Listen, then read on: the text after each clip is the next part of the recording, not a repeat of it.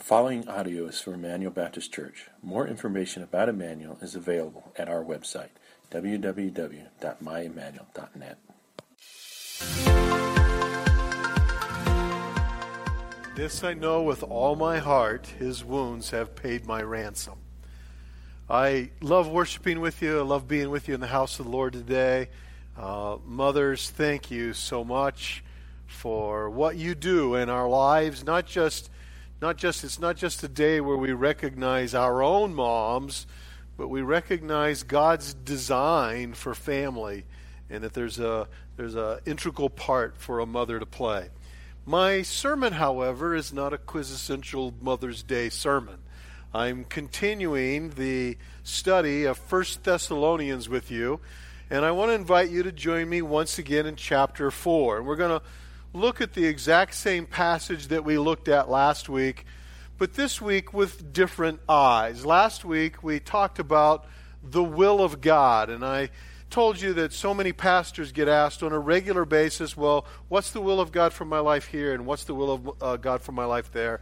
And we talked about that last week, but this week I want to bring your attention to another part of this passage. There's a second half of the phrase in verse 3. So if you've got 1 Thessalonians chapter 4, he says in verse 1 Finally, then, my brothers, we ask you and we urge you in the Lord Jesus that you, what you receive from us, is how you ought to walk and to please God. And that reference about walking to please God, we talked about last week, is a reference to what sanctification looks like in our everyday life. And then he, then he commends the Thessalonians, and he says, Just as you were doing, but do it more and more. Verse 2 For you know what instructions we gave you through the Lord Jesus Christ. And last week we talked about this is why we, we take this part of every worship service and say, let's look and see what are the instructions that God Himself has given us. And then verse 3 is our key verse this morning. For this is the will of God. Now, if, uh, if Jesus appeared to you bodily today, and imagine he would take the time just for the two of, two of you to have a conversation. And if Jesus were to say to you, Here is God's will for your life, wouldn't you lean into that just a little bit? Wouldn't you be all ears? Wouldn't you, there wouldn't if your phone rang, you wouldn't answer it. You certainly wouldn't be phubbing Jesus, right, with your phone snub. You you you say, wait, wait, hold that. I got a text. Um, no, if God says to you, "Here is my will for you. Here's God's will," you'd pay attention. Well, here's what verse 3 says For this is the will of God, your sanctification. So we know, based on the authority of God's word, that it is His will that you move forward in a process of Christ likeness. Last week we talked about the definitions of sanctification. One of them is to wash or to cleanse. One of them is to make holy, and one of them is we're called apart or we're called out to be separate. But I want you to see sanctification in a, in a large overview today because if it's God's will for you, and if, as a believer, if you're here this morning and it is your desire, many of you last week at the end of the service, you raised your hand and said, That's my desire. I want God's will for my life. Then we should take a step back and look in more of a totality with broader brushstrokes what sanctification really is. And so this morning, I've got the whiteboard out. We're going to do some work together. Don't worry if you can't see the board. What I'm going to write on the board is going to come up on the screens, and you'll be able to see that. Let me say this what I'm going to do is I'm going to give you uh, some triangles, and some of you have seen this before, and so it'll be good rehearsal for you. Some of you are going to see it for the very first time, and for those of you who are seeing it for the first time, it's probably like drinking from a fire hose. It's going to be a lot, and that's why we're taking the time to put it all up on the board but I want you to see where sanctification is in God's plan, in God's will for your life. And it begins all the way back with who God is. And we know that God is God the Father, and God the Son, who is Jesus, and God the Holy Spirit. And uh, if you're going to take notes, and that's why on your sermon note page, the page is just blank, so you can draw triangles. Um, put these things on the same side of every triangle because we'll make correlations here in just a little bit, and then it'll make sense. So let's talk about the Trinity just for a moment.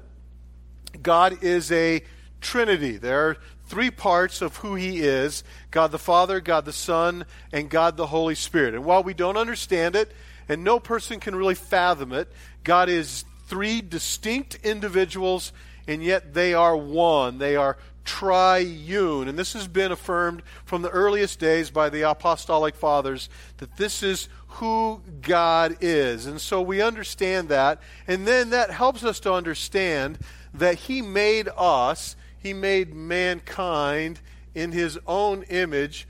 And so man also is triune. We're a trichotomy made in the image of God. And so you know you have a body because that's what we use to recognize each other. And then we are made in the image of God. That's the spiritual part of us.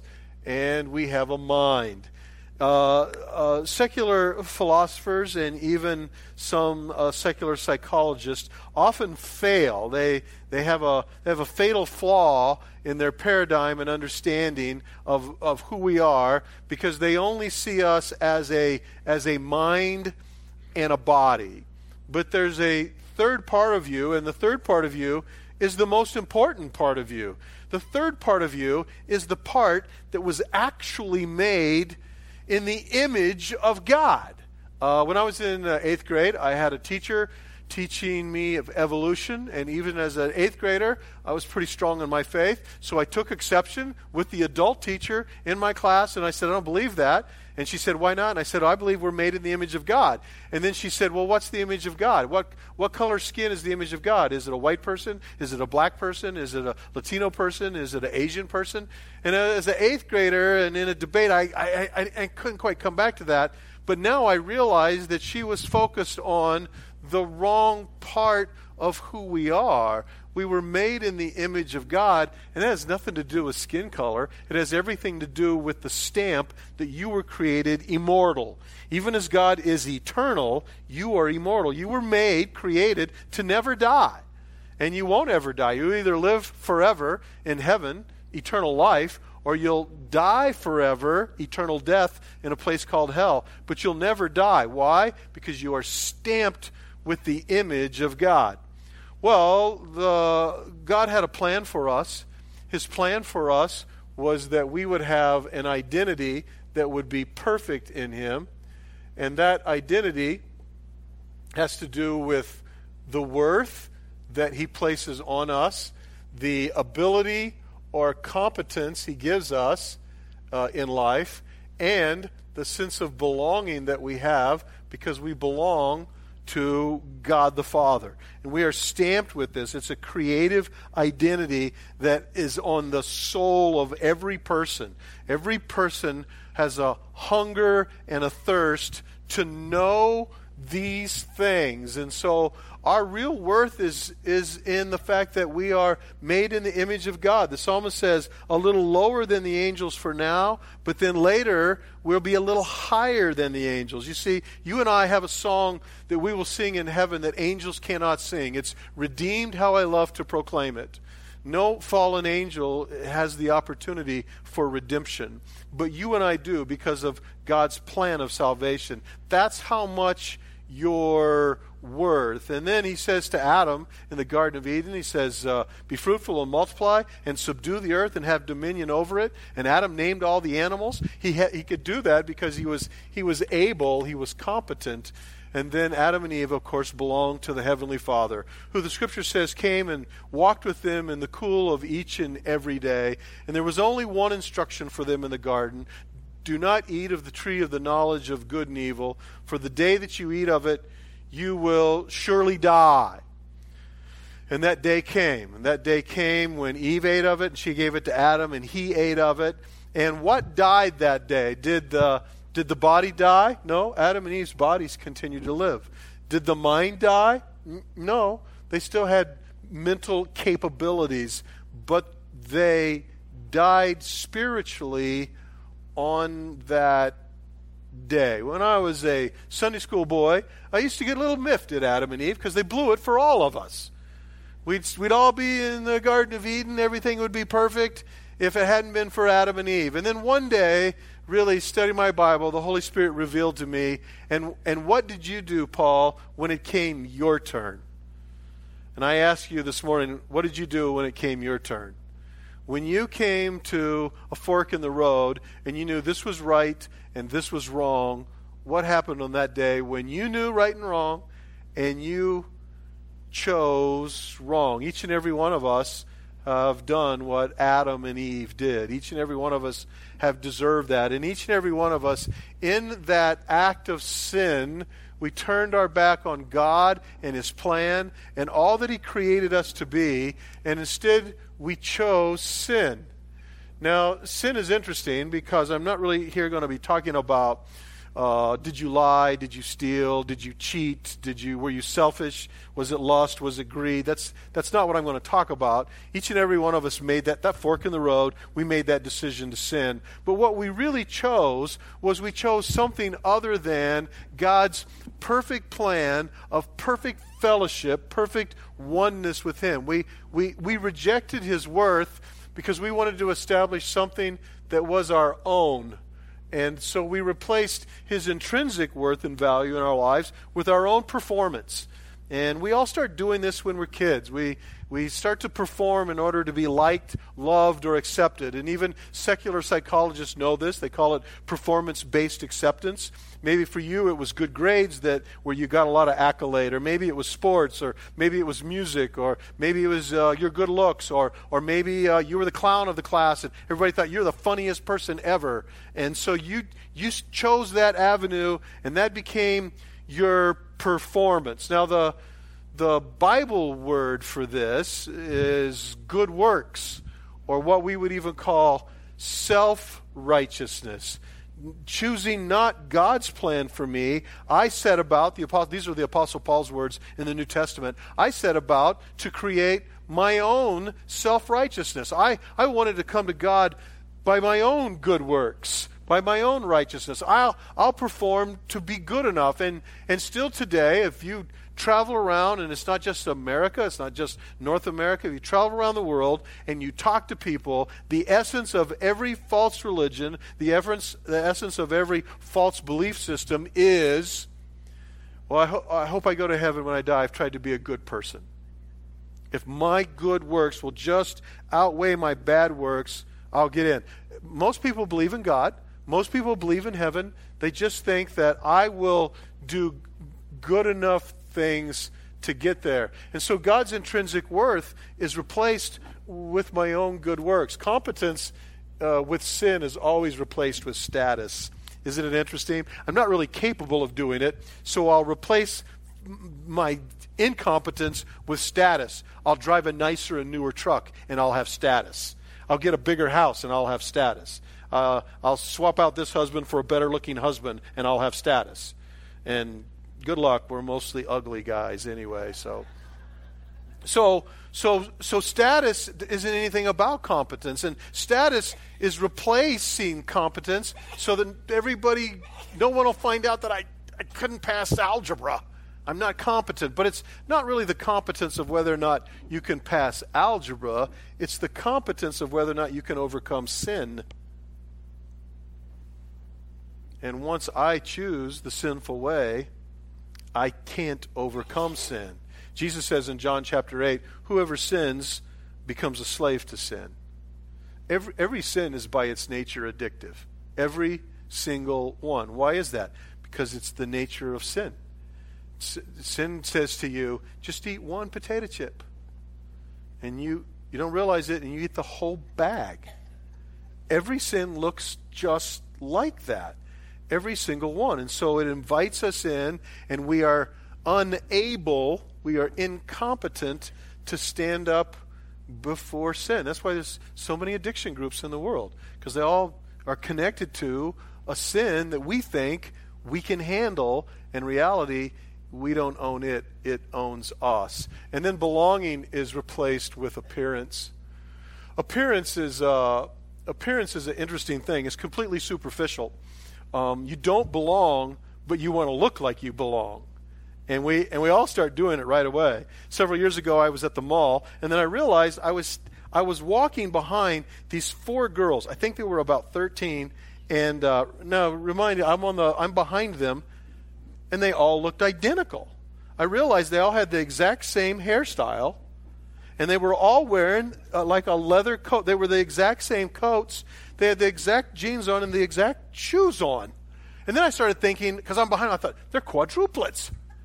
No, just four 13 year old girls that wanted to belong. And the way it appeared that they would belong is by their appearance. If you look like the cool girls, then you can be in the cool girl club. It's not thir- just 13 year old girls that do that. You ever seen a motorcycle gang? Their leathers, their colors. What are they saying? I belong to this gang. We all do it in some shape or form, and we swap the thing which has eternal and intrin- intrinsic value. The thing that your soul longs for is to belong, but we swap that for appearance. Well, sin doesn't end there.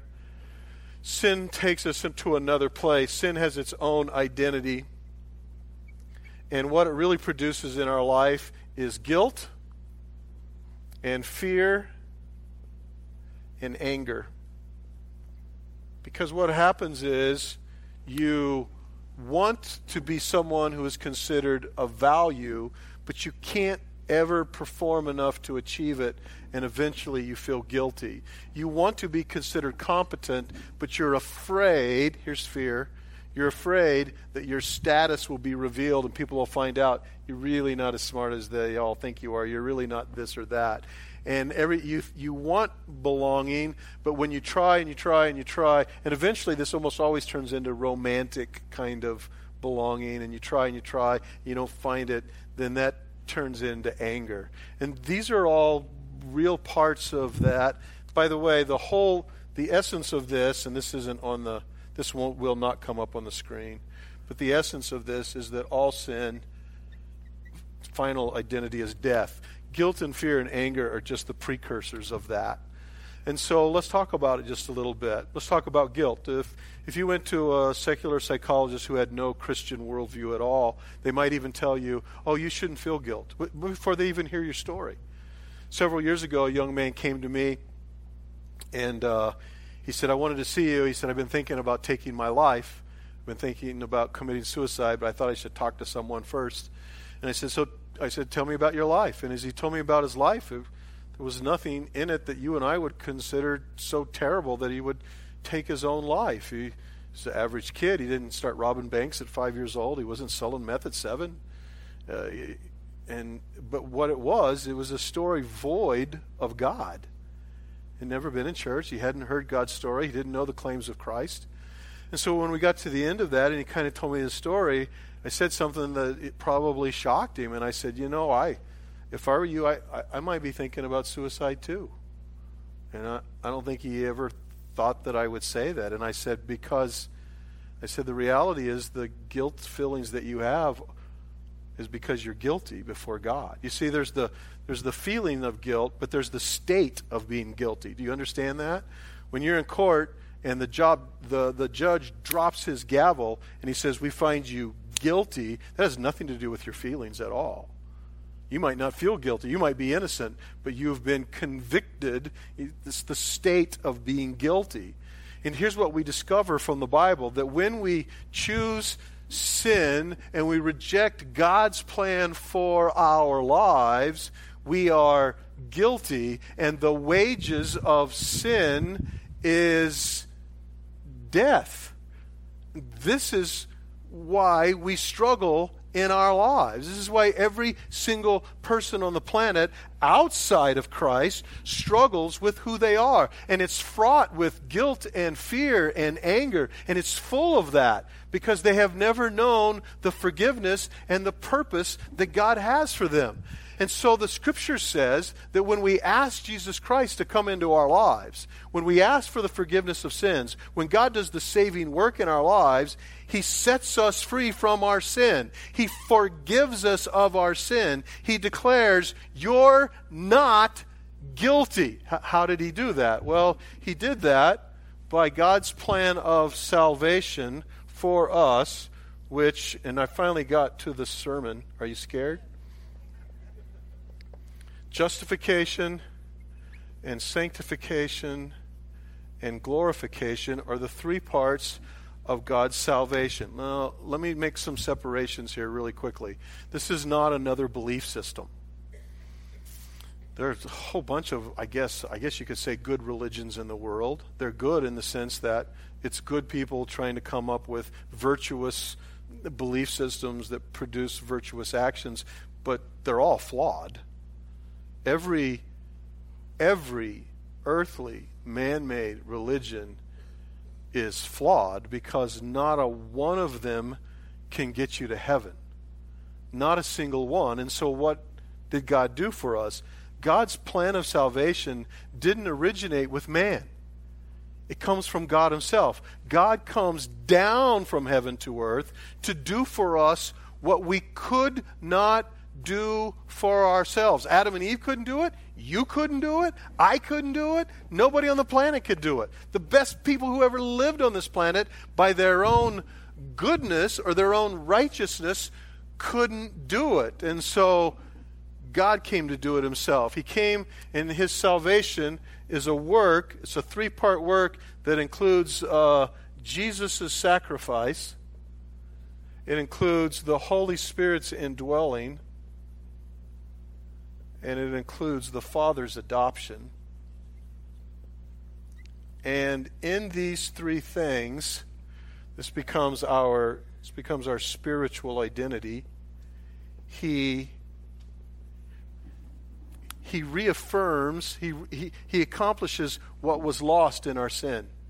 He intended for us to have worth and competence and belonging, and we lost it. We lost it in our sin. And so he takes the creative worth and now he makes it a redemptive worth. How much are you worth? Do you want to know how much you're worth?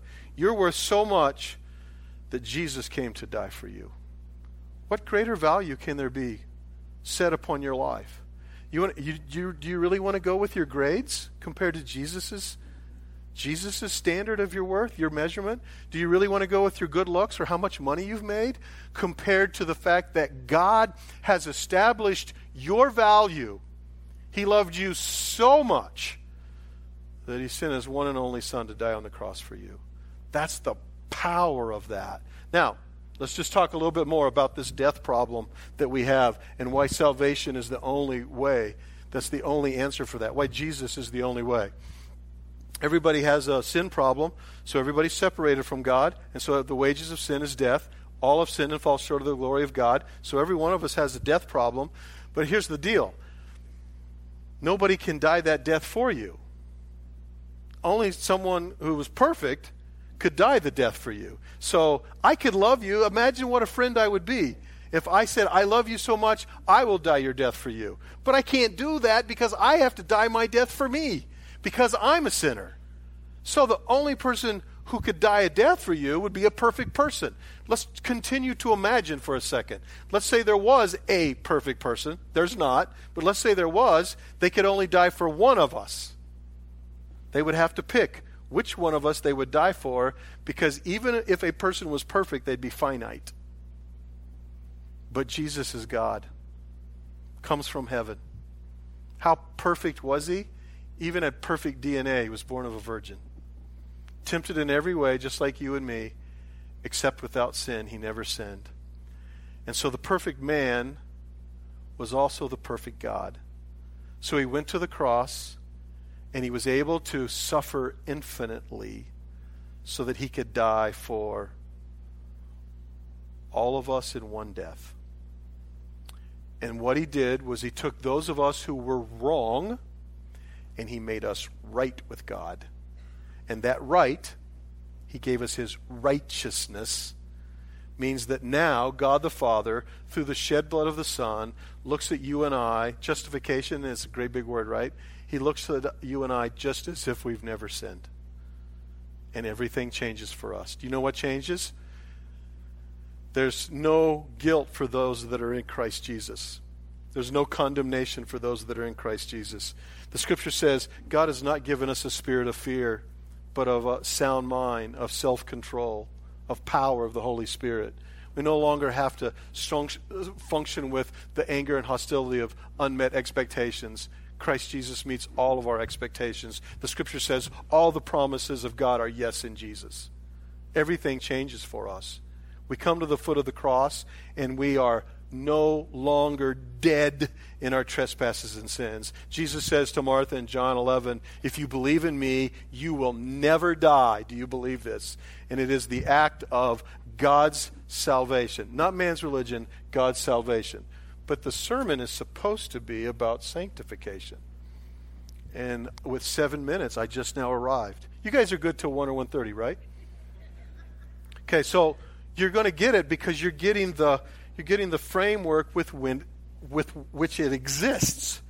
So you know exactly where you are. If you're a believer here today, you've already been justified. You know you're not glorified yet because that's when you're perfect. Yep. Look at your look at your wife. It's Mother's Day and say, "Honey, not perfect." Nobody's perfect. Nobody's got the glorified body yet. So these are this is a different triangle. It's not going to come up on the screen. These are past, present, and future for the believer. The problem with most believers is they think that the present tense is this. They think that you give your life to Christ. I mean, they, they don't believe the Bible says this, but they act this way. You give your life to Christ, and then God says, All right, you're going to go to heaven when you die. I'll see you when you get here. Good luck to you. You're on your own. I'll see you when you get here. That's not what the Bible teaches. The Bible teaches that at the moment that Christ Jesus does this sacrificial work and we accept that, he reestablishes our worth. He sends us His Holy Spirit, His indwelling, to reestablish our competence. You have abilities that you didn't have before you were saved. What ability is that? That's nothing you can just start doing algebra, but you can start saying no to the Satan. You have new abilities you don't have to sin anymore. Why? Greater is he who is in you than he that is in the world. Everybody thinks I'm oversimplifying this. How do you overcome sin? Just say no. Run to Jesus. Say yes to Jesus, and you won't have to say no to so much sin. Just you have that power. We, we function like the elephant that when he was little was tied to a stake at the circus and he couldn't pull away from the stake. So, with an elephant's memory, now you have all this power and the elephant says, oh, I can't get away. I'm addicted. I'm stuck. I can't overcome it. And that's all smoke and mirrors. That's lies from the evil one, who was a liar from the beginning. You have in you, you've been saved from sins. This is how sins, uh, uh, this isn't sin's victory, but it's victory over sin. What does it say up there? Sin's removal. That's better when I was making my notes. So, what does God remove? Jesus removes the penalty of sin on the cross in justification. That's what Jesus does. What, the, what, was the penalty of sin? The wages of sin was death. You're not going to die anymore. You have eternal life. What, is the, what does the Holy Spirit remove when it comes to sin? He removes the power of sin. What does God the Father remove on the day of glorification when you're adopted into the family? He removes the presence of sin. Aren't you looking forward to the removal of the presence of sin? You want to be good? No more sex trafficking, no more wars, no more crime, no more murder, no more rape, no more Republicans or Democrats, no more earthly government. All of it remove the presence of sin. When does that happen? Glorification. Where are we? If we're believers, we've already received Christ, but we haven't yet arrived in heaven. So, where are we? We are sanctification. We're present tense. How do we live? We live moving, remember our definitions? Wash, cleansed, holy, set apart. We live moving forward with intentionality and the power of the indwelling Holy Spirit to be more like Christ and more like Christ and more like Christ. And you know really what should happen between sanctification and glorification, we should be becoming so much more like Christ that when we get to the sanctification and we cross over in death to glorification, it's just the next natural step. And in that sense, death isn't a bad deal at all, is it? Death is the presence of God. Death is the final adoption of the Heavenly Father. Death is the total and complete belonging that He put in your soul that you were meant to have with the Heavenly Father. First Thessalonians chapter 4 verse 3 says, "This is the will of God, your sanctification. I want to ask for every head to be bowed and every eye to be closed. We stop here not because there's not more teaching in God's Word, but just because we're out of time this morning. But I wonder this morning if God hasn't spoken to you. And maybe He has spoken to you about the first part of this that has to do with justification. And maybe for the first time in your life, it, it, it kind of made sense to you. You begin to realize why Jesus Christ went to the cross. And maybe even this morning, when you've attended church, you were kind of trying to put something on the positive side of the ledger. Maybe you were here just because you're trying to be a good person and you're hoping good people get to heaven. And this morning you realize nobody gets to heaven except through Jesus. There has to be a time and a place where we acknowledge our sin, we repent of our sin, we ask Him for forgiveness, and we declare that He's our Lord and Savior. If you've never done that, or you've never done that with the knowledge and the understanding that you have this morning, the scripture says, Whoever calls on the name of the Lord will be saved. If you'll pray that prayer in the stillness of your own heart, today can be the day of your salvation. Or maybe the day of the assurance of your salvation, that you can know for sure that He will never leave you, He will never forsake you. But for many of you in this room, you've already given your life to Christ. The problem is you're living your everyday life like everybody who doesn't even know the Lord. And that's not what we're called to. That's not God's will for you. God's will is your sanctification, and it means that with understanding and intentionality, you're going to try to be more like Christ today than yesterday. You're going to try to be like Christ, more like Christ tomorrow than today. You're going to move forward in holiness to be the person that God wants you to be. You're not just who you are, you're someone that God loves, and now He calls, and now He starts to make you holy. This is God's will for you. I want to say one last word. If you're here this morning and you've lost a loved one to death and you're struggling with that a little bit, or maybe you're struggling with your own health and you're starting to look into eternity a little bit, I want you to know that there really is a heaven. Just as much as there's justification and sanctification, there's glorification. There's a heaven of the eternal presence of God where we are in His presence and there's no more sin. There's no more sickness. There's no more tears. All the tears will be wiped away. There really is an eternity. And God longs for you to be there with Him. And I don't want you to be afraid of it. I don't want you to be uncertain of it. I want you to know that, that God has a heavenly home, an eternal home for all of those who love Him. The psalmist says, Precious in the eyes of God are the death of His saints. And so I want you to be comforted in that. Heads are bowed and eyes are closed. No one's going to come to you. No one's going to embarrass you. But how many of you would signify by the uplifted hand, and all you would say this morning by raising your hand is, God has spoken to me today. I, I have heard the voice of God speak to me today. Just raise your hand. Just say, I've heard God speak to me all over the room. All over the room. God bless you. So here's what I want to say to you obey that voice. God has spoken to you. It's a sacred moment. God has spoken to you about your life, your journey, your burdens, your issues. He's spoken to you. So don't turn around, walk through the doors, and forget this. Obey that voice and experience the blessing of God. Father, thank you for speaking to us this morning.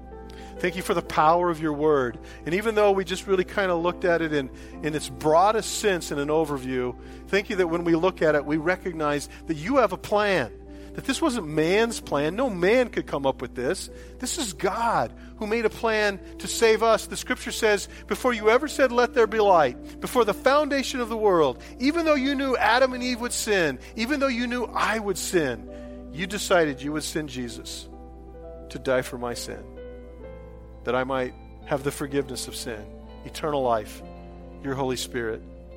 Heaven is my eternal home. Father, not just me, but for every person on this planet. That's how great your love is. Today, we rejoice in your love. Today, we celebrate in your love. And we choose to be obedient to your voice this morning, praying all these things in the most precious and holy name of Jesus. And all of God's people said, Amen. Just uh, one final benediction. It's actually the verse that I've read the last two Sundays, but I'm hoping now it's really starting to resonate with you. Here's what it says 1 Thessalonians chapter 5 verse 23. Now may the God of peace himself sanctify you completely. May your whole, think of the triangle, spirit, mind, and body be kept blameless at the coming of our Lord Jesus Christ. He who calls you is faithful, he will surely do it. Have a great day. Happy Mother's Day, everybody.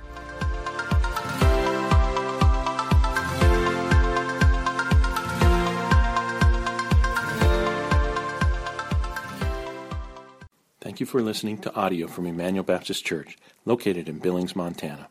Feel free to make copies of this message to give to others, but please do not charge for those copies or alter the content in any way without permission. For more information about Emmanuel, please visit us online at www.myemmanuel.net.